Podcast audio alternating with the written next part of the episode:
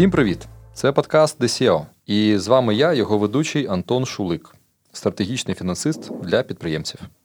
DCO – це унікальні історії від тих, хто стоїть за кермом компаній, про їх шлях, факапи, висновки та перемоги в кожному випуску. І сьогодні у нас в гостях Віктор Матусов, голова інженірінг підрозділу, топ-менеджер Global Logic. Привіт, Віктор. Вітаю.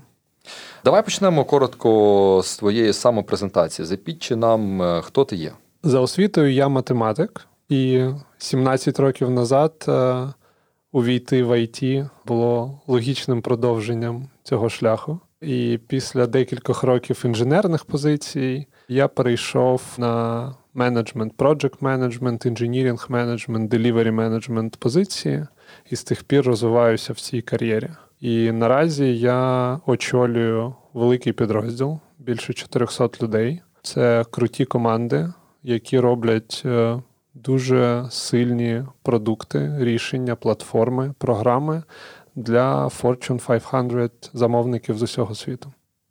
А як ти думаєш, що дозволило тобі перейти з е, власне з інженірингової позиції на менеджмент позицію? Ну, є така прагматична відповідь, а далі можна заглиблюватися в метаф... так, метафізику. Так, так. Прагматика заключається в тому, що мені пощастило навчатися у школі з глибоким вивченням англійської мови. З першого по 10 клас від 7 до 10 уроків на тиждень було англійського, англійської літератури, технічного перекладу. Це просто була найближча школа на районі до мого дому а деякі однокласники їздили туди з інших куточків міста. І на той момент я не розумів, навіщо мені ця англійська. У мене було відчуття, що англійську можна підтягнути у будь-який момент е, в дорослому житті. Мені дуже подобалася математика, фізика, програмування.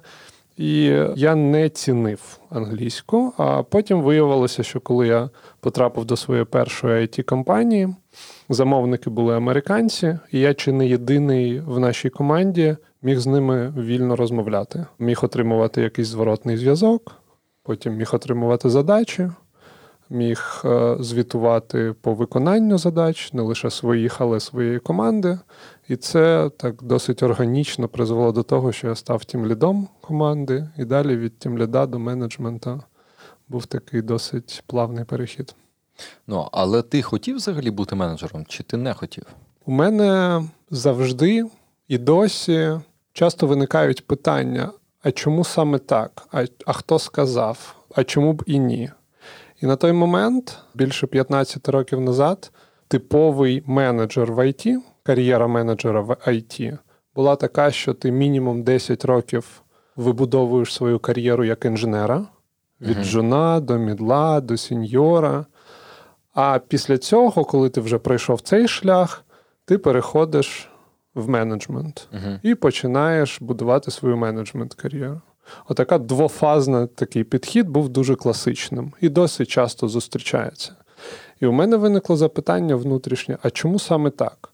А якщо я бачу, що менеджмент це цікаво, це про спілкування, це про людей, це про структури, це про бізнес. Мені це цікаво. Чи обов'язково витрачати 10 років на інженірінг, який також мені по-своєму цікавий, але якщо я обрав таку кар'єрну ціль, то чи можна переключитися швидше? І от, от це запитання і пошуки відповідей на нього призвели до того, що я це зробив. Якщо подивитися на літературу в англійській мові, там дуже багато промислення. І я побачив колись е, певний документ державного характеру, штатівський, де було прописано, що це було 80 якісь роки чи 90-ті роки, коли вони прописали фокус на розвиток STEM Education. І чому, і як, і т.д. Тобто такий методологічний документ. Якщо подивитися на літературу на українській мові чи на російській мові, ну буде, мабуть, десь 5-10 книжок максимум. Там буде Едвард Дебоно, те, що було популярно ще в Радянському Союзі і викладалася. І буде декілька, можливо, книжок, які нещодавно з'явилися, там е, чи то Meadows, чи щось таке. Ну, коротше, там системне мислення, і там буде їх 5-10, можливо. Чому так сталося, що наче в нас ну, розумні люди, математика, фізика і все інше, а от темі мислення дуже мало присвячено літературі? Я думаю, ну, що найменше от за останні 100 100 років радянський, пострадянський період було дуже багато цих стереотипів, що, як то кажуть, роботу треба працювати. Угу. А, робити роботу, да? Робити роботу. І в цьому сенсі інтелігенція і будь-які професії і покликання, які включаються в себе, мають включати в себе великий відсоток мислення як культури, як угу. праці, вони не були зрозумілі, ну щонайменше широким масам. І у суспільстві вони критикувалися, і кількість таких людей зменшувалася різними способами. І це призвело до такої в якомусь сенсі негативної селекції. І зараз, от е, особливо зараз, е, це потрошки відновлюється, але цьому потрібен час. Бо, uh-huh. у, на мій погляд, у України конкретно є дивовижний шанс е, саме завдяки креативним галузям економіки зробити зробити прорив, і там потрібні такі люди. І таке відчуття, що десь в Д, в ДНК нашої нації це є, але ми про це забули, і зараз потрошки, як діаманти з бруду, з'являються такі люди. Круто, круто, абсолютно з тобою погоджуюсь. В чому, як ти бачиш, залежить те, щоб людина стала хорошим менеджером в ІТ? Тобто, от, наприклад, хтось нас чує, думає, я хочу стати найкращим менеджером. Що йому треба зробити? Є декілька складових. Я б навіть почав з того, що шлях до цієї цілі, гарний менеджер, він не один. Я бачив е, і на своєму прикладі, і на прикладі своїх команд, своїх колег, своїх знайомих декілька варіантів, декілька сценаріїв. Є класні менеджери в IT, які такими стають в першу чергу через свої технологічні скіли, через свій технологічний бекграунд. Вони дуже круті професіонали, вони гуру, вони можуть підказати, вони можуть проконсультувати, вони дуже класно бачать технічні нюанси професії і завдяки цьому отримують цей авторитет. І усе інше ну, вже є другорядним в їх профілі менеджера. Тобто вони такі менеджери-технарі. Експерти, які готові ділитися. Так, експерти готові ділитися. Ну і до речі, один один з ключових таких, е, якщо генералізувати відповідь на це запитання, це як джерело авторитету. У гарного менеджера в гарному сенсі цього слова має бути авторитет. І тут питання, де саме джерело? І ось в, першому варіанті. Про який я розказав, джерелом є ця технічна професійна повага. Є менеджери, які більше про people management, про interpersonal relationship, про чудові робочі взаємовідносини з підлеглими, угу. з замовниками, з керівництвом. І на базі цього будуються комунікаційні фреймворки, і завдяки цьому дуже ефективно можна керувати. Це такі інструменти, як е, зустрічі один на один, це про зворотний зв'язок, про культуру зворотного зв'язка, про managerial coaching, про делегування як наслідок е, такого підходу. Тобто про менеджери про людей. Ну і напевно можна сказати, що є менеджери-адміністратори, менеджери про процеси процес виробництва в широкому сенсі. От у нас в IT використовується назва delivery, трошки перетинається з DHL і FedEx. Доставляємо цінність е, своїм замовникам. І от е, в цьому є багато процесів, бізнес-процесів, і людина, яка фахово.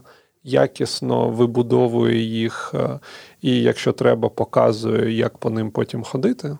Це ж одне діло побудувати доріжку, а інше, щоб по ній живі люди могли ходити. Оце такі три типові, напевно, не єдині варіанти, але як приклади того, як можна можна стати сильним менеджером. Досить хороший такий е, ти дав оверв'ю. Я прямо ж почав вже в голові е, так, цей той, цей той. Давай про факапи. Який в тебе був такий найболючіший факап за твої 17 років роботи? Є один, який прям приходить перший, перший в голову. Спробую про нього пройти між крапельками, між крапельками NDA. На певному етапі, нашою компанією володіли два фонди, два інвестфонди. Один з них більше, другий менше. І один з них, той що більше, вирішив заодно ще й стати нашим замовником і створити досить інноваційну платформу Private Equity Insights, яка з багатьох джерел інформації могла б е, збирати дані, аналізувати їх і надавати певні інсайти щодо портфоліо компаній цього фонду. У моєї команди в моєму підрозділі якраз була експертиза з фінтеком, і ми взялися за це. І це планувалося як приблизно шестимісячний проект з нуля побудувати цю систему. І є така досить відома технологічна платформа, інструмент Tableau для Business Intelligence, для будування різних дешбордів. І у замовника слеш інвестора був досвід з цією платформою, і це було одним з небагатьох технічних е, requirements, які були на вході. А так, в принципі, нам давалася повна свобода. Ми подивилися, наскільки по ті use які вони хочуть, е, ця платформа підходить, і самі запропонували альтернативу, яка, на наш погляд, краще підходила на той момент новий продукт Microsoft Power BI угу. виглядав як найкраща ідея. Плюс до того ж, в Microsoft технологіях у нас в команді було більше, ну, досить досить солідна експертиза. Угу. І ми самі показали, довели, проявили таку ініціативу. Це викликало дуже позитивні емоції у тих контрпартів, у замовника, з якими ми працювали. Вони побачили в нас певну експертність і здатність не сліпо погоджуватися з тим, що пропонується, а якось пропонувати кращі альтернативи. Ми вибороли певний кредит довіри таким чином і почали розробку. І 5 з 6 місяців ми робили це дуже якісно, дуже класно, ітеративний процес. Agile, Scrum. Кожні два тижні ми показуємо якийсь інкремент, е, замовник на це дивиться, все чудово. Ну і треба сказати, що оцей факт, що це інвестор. Привертав багато уваги нашого топ-менеджменту. Тобто ми ми були під мікроскопом, і в цей мікроскоп ми 5 місяців з 6 відведених показували дуже якісний, дуже класний результат. І от вже кінець цього терміну планується велика раз на рік е, подія, де вони збирають свої портфоліо компанії, топ-менеджмент своїх портфоліо компаній, і хотіли продемонструвати цей продукт. І нам під кінець видають е, ну вже робочий production grade dataset, з яким наша система повинна працювати. І наша система починає безбожно гальмувати реакція на клік, реакція на якісь е, дії юзера, хвилина, 5 хвилин, в деяких кейсах 15 хвилин ага. Е, на клік. А у нас повинно ну, ну секунда максимум повинно все, все, все працювати. Можна уявити собі аналітика, інвест-аналітика, який грається з даними, так поклікав, так поклікав, так, і, і кожен клік 5 хвилин у нього виходить. Як там у Булгакова. По-моєму, це позор. Mm-hmm. Ми війшли в цей мод. Я хендзон цим проєктом не керував, але я споглядав досить уважно. В цей момент е, в рамках кризового менеджменту мене попросили стрибнути туди і почати розбиратися. І перша наша гіпотеза, яку ми висунули з нашими командами, що це не ми винуваті, а Microsoft винуватий так. зі своїм Power BI. Не так працює Power BI з великими даними. Power BI на той момент була досить молодою системою, але вже була глобальний реліз. Багато великих компаній вже почали використовувати, і нам здалося все одно, що ми знайшли причину. Наша технічна команда, наш архітектор підказав, що ось Power BI – це проблема, це корінь всіх проблем. І десь так. на протязі тижня я очолював таку делегацію, яка по-перше, намагалася відкрити всі можливі двері в Microsoft. Е, ми в кінці кінців дійшли до команди розробки Power BI. Ми спілкувалися власне з розробниками, з архітекторами, з продукт-менеджерами і проводили по декілька сесій на день, намагаючись довести їм, що вони помилилися. І при цьому ми е, нашим замовникам показували: дивіться, ми зараз покажемо, що це Microsoft AI, і хай вони це фіксять. От е, в кінці кінців Microsoft відстояв свою правоту. Все ж таки. Як?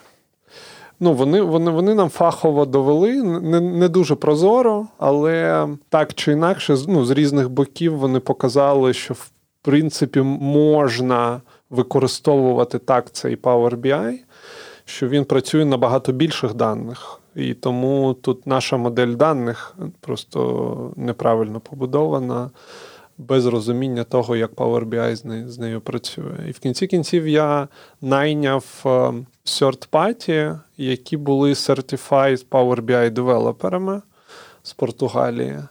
І там команда така невеличка з двох консультантів висадилася десантом як паралельний таскфорс до моєї власної команди. І вони буквально за тиждень на нашому власному датасеті показали, що він може швидко працювати на Power BI. І ми встигли впритик переробити наш солюшн і викатали цю систему після двох-трьох тижнів дуже напруженої роботи і переробки. Ми, по суті, за один спринт е, переробили те, що до цього робили 10 якими сверх, сверхзусиллями. І ем, в кінці ролаут цього продукту він насправді ну, не вийшов таким ефективним. Ну, Це вже окрема історія, тому що в аксептенсі цієї запропонованої системи і підходу до, ну, по суті, частина функціоналу це був PNL менеджмент, який був запропонований підхід до PNL менеджменту, який був запропонований всім портфоліо компаніям цього фонду. І е, виявилося, що це не життєспроможна гіпотеза, що декілька десятків портфоліо компаній вдруг візьмуть і змінять свій підхід до PNL просто через те, що головний інвестор так сказав. Це неможливо, типу, майже неможливо. Да? Ну, це виявилося неможливо в, в тих реаліях, і це була така глибинна проблема взагалі цього продукту. Але якщо повертатися до інженерної складової, ну ми з'ясували, що ну знову ж таки прагматичний висновок такий, що досвід в Microsoft технологіях не означає доступ конкретно в новому продукті Power BI.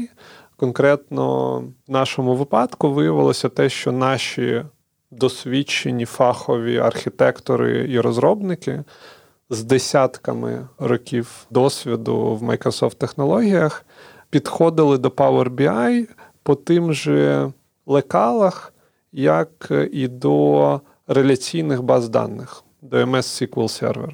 А це принципово не так. Power BI він базується на так званих olap кубах. Там філософія роботи з даними, вона вона інша. Ну, е, якщо так дуже просто і грубо кажучи, Power BI легше працювати з великими даними, ніж е, ніж з маленькими. А MS SQL Server він е, по філософії вибудовує від меншого до більшого. Тобто, треба треба зібрати всі дані знизу, щоб вибудувати high-level якийсь звіт. Що ти порадиш для тих, хто тільки починає розвиватися в управлінській кар'єрі?